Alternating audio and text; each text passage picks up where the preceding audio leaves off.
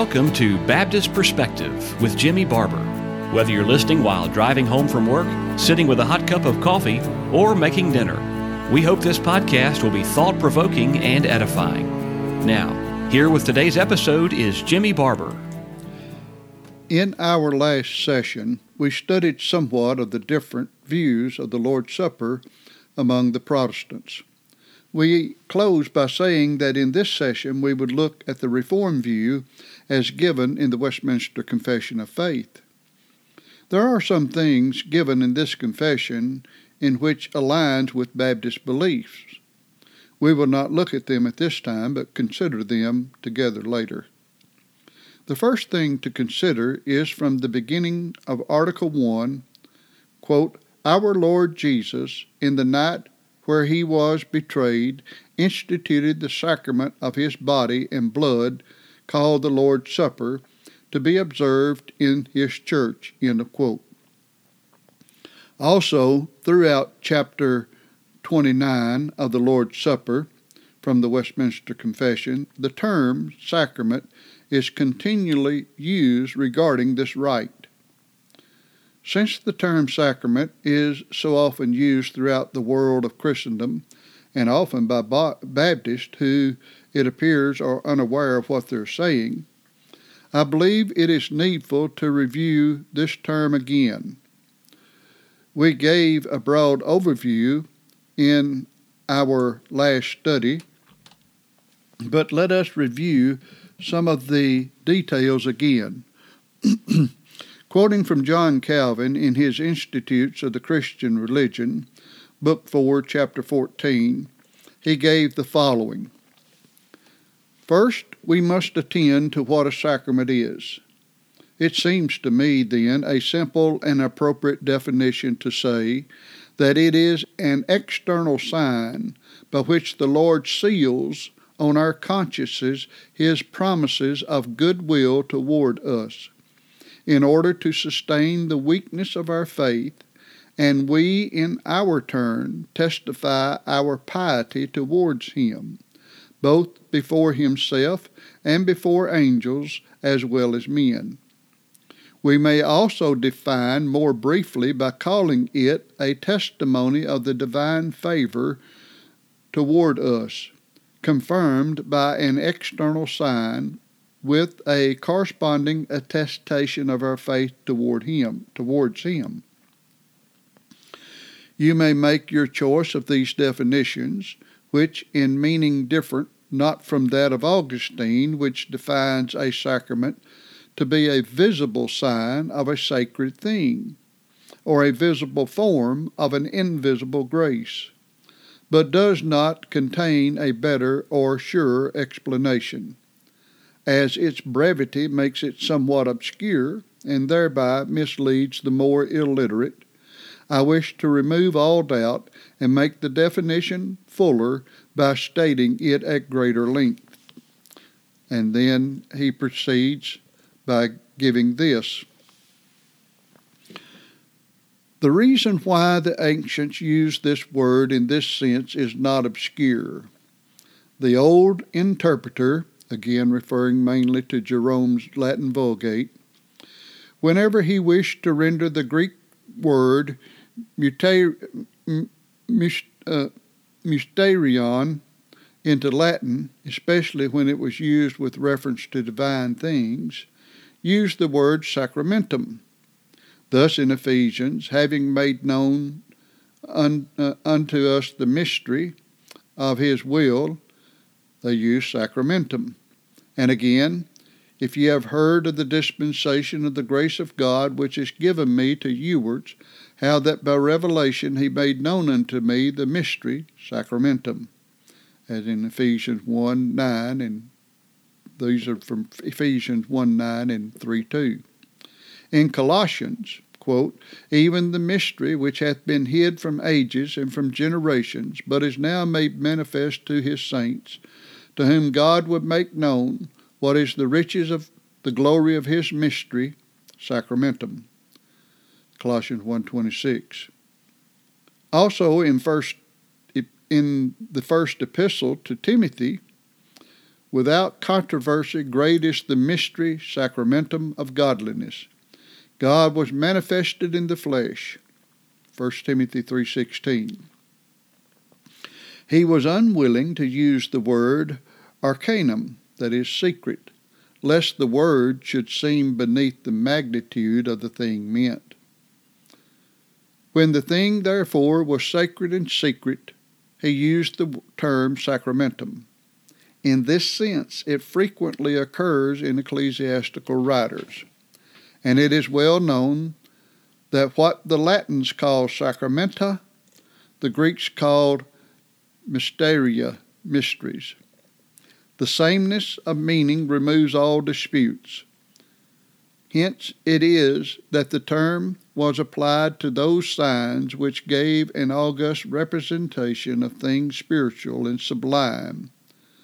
This is also observed by Augustine, quote, that is quoting Augustine, it were tedious to discourse to discourse of the variety of signs those which relate to divine things are called sacraments. End of quote. Again, we will summarize by saying that Calvin asserted that a sacrament was one, a help of our faith, two, an external sign, three, a seal of our consciences, our, of our conscience of God's promises, and four, to sustain the weakness of our faith and five, a testimony of our piety towards God before Him and before angels and before men. Then he proceeds to say that this is all a mystery by using the Latin translation of the Scriptures by the Catholics, where they substituted the Latin word for sacrament in the place of the Greek word for mystery. When we simply take the Scriptures as written, we do not find that baptism and the Lord's Supper are some mysterious sign of some invisible grace for the purpose of helping our faith or sealing some covenantal promise. They are simply a memorial service and a picture of our salvation that was purchased by the Lord Jesus Christ. A Baptist should not be guilty of referring to baptism or the Lord's Supper as sacraments. Equally, we should not refer to the Lord's Supper by calling it the Eucharist. It is not a Thanksgiving feast, it is simply a memorial service. Also, as seen in the quote from Article 1, as stated that the Lord's Supper is to be observed in His church. However, in the 1689 Baptist London Confession, it is, quote, to be observed in his churches. End of quote. On the surface, this may seem like an insufficient uh, or insignificant point, but it is not. From the end of Article 1 in the Westminster Confession, it identifies this church and by the way, they put it in capitals. That is, capital C H U R C H. It identifies this church as, quote, members of his mystical body. That is, the mystical body of Christ. From the London Confession, the, clu- the conclusion of Article 1 is, quote, of their communion with him and with each other, end of quote. There is a difference between members of a mystical body and members of a congregation. I am aware that some Baptists often speak of a mystical body of Christ as well. The problem with this is it is uncertain as to what is meant when someone uses this term. I have heard this term used when referring to, quote, the church, end of quote, as being all the elect or believers of God. Equally, some use this term to describe all the believers living at a given time on earth, or all living on earth. And departed in heaven. That is, all believers that are living on earth and departed in heaven. In a book, A Cloud of Witnesses, which is a book of last speeches and testimonies of the Scottish Covenanters in the 1600s. At least some of them believed that Christ's mystical body was, quote, the Church of Scotland, end of quote. You'll find that particularly on pages 245 and 295 as found in the 1989 edition as printed by Sprinkle Publications.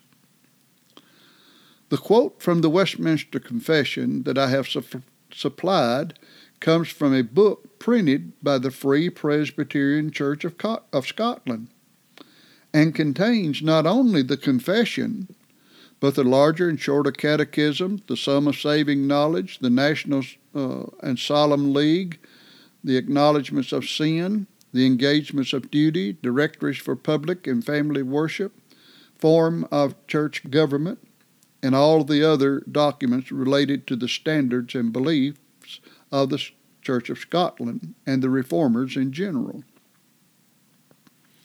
Not only is this term, mystical body of Christ, confusing and means different things to different people, it is not found in the Scriptures and therefore should be avoided. I might say the same thing can be said about other uh, terms such as church militant, church triumphant, invisible body of Christ, and other unscriptural and unclear ideas and con- concepts. Equally, the Scriptures do not speak of any denominational hierarchy that governs over a group of congregations. The only ecclesiastical authority found in the New Testament is the congregation of God. Without question, the Scriptures de- declare of individual congregations. And it is individual congregations that carry out the Lord's Supper. In fact, the only epistle in the New Testament that teaches specifically about the Lord's Supper was written in the congregation at Corinth and how that car- and how that congregation was to administer the elements to its members. Members of the body of Christ at Corinth 1 Corinthians 12:27 I plan to say more about this in the future the Lord willing. But our time is about gone, and we will stop at this point and continue looking at the confession in future studies. Thank you for listening to today's edition of Baptist Perspective. We archive our episodes so you can go back anytime and listen again. Do you have a question about something you've heard, or just want to let us know you're listening? Visit us at baptistperspective.wordpress.com. That's baptistperspective.wordpress.com. Thanks again for listening.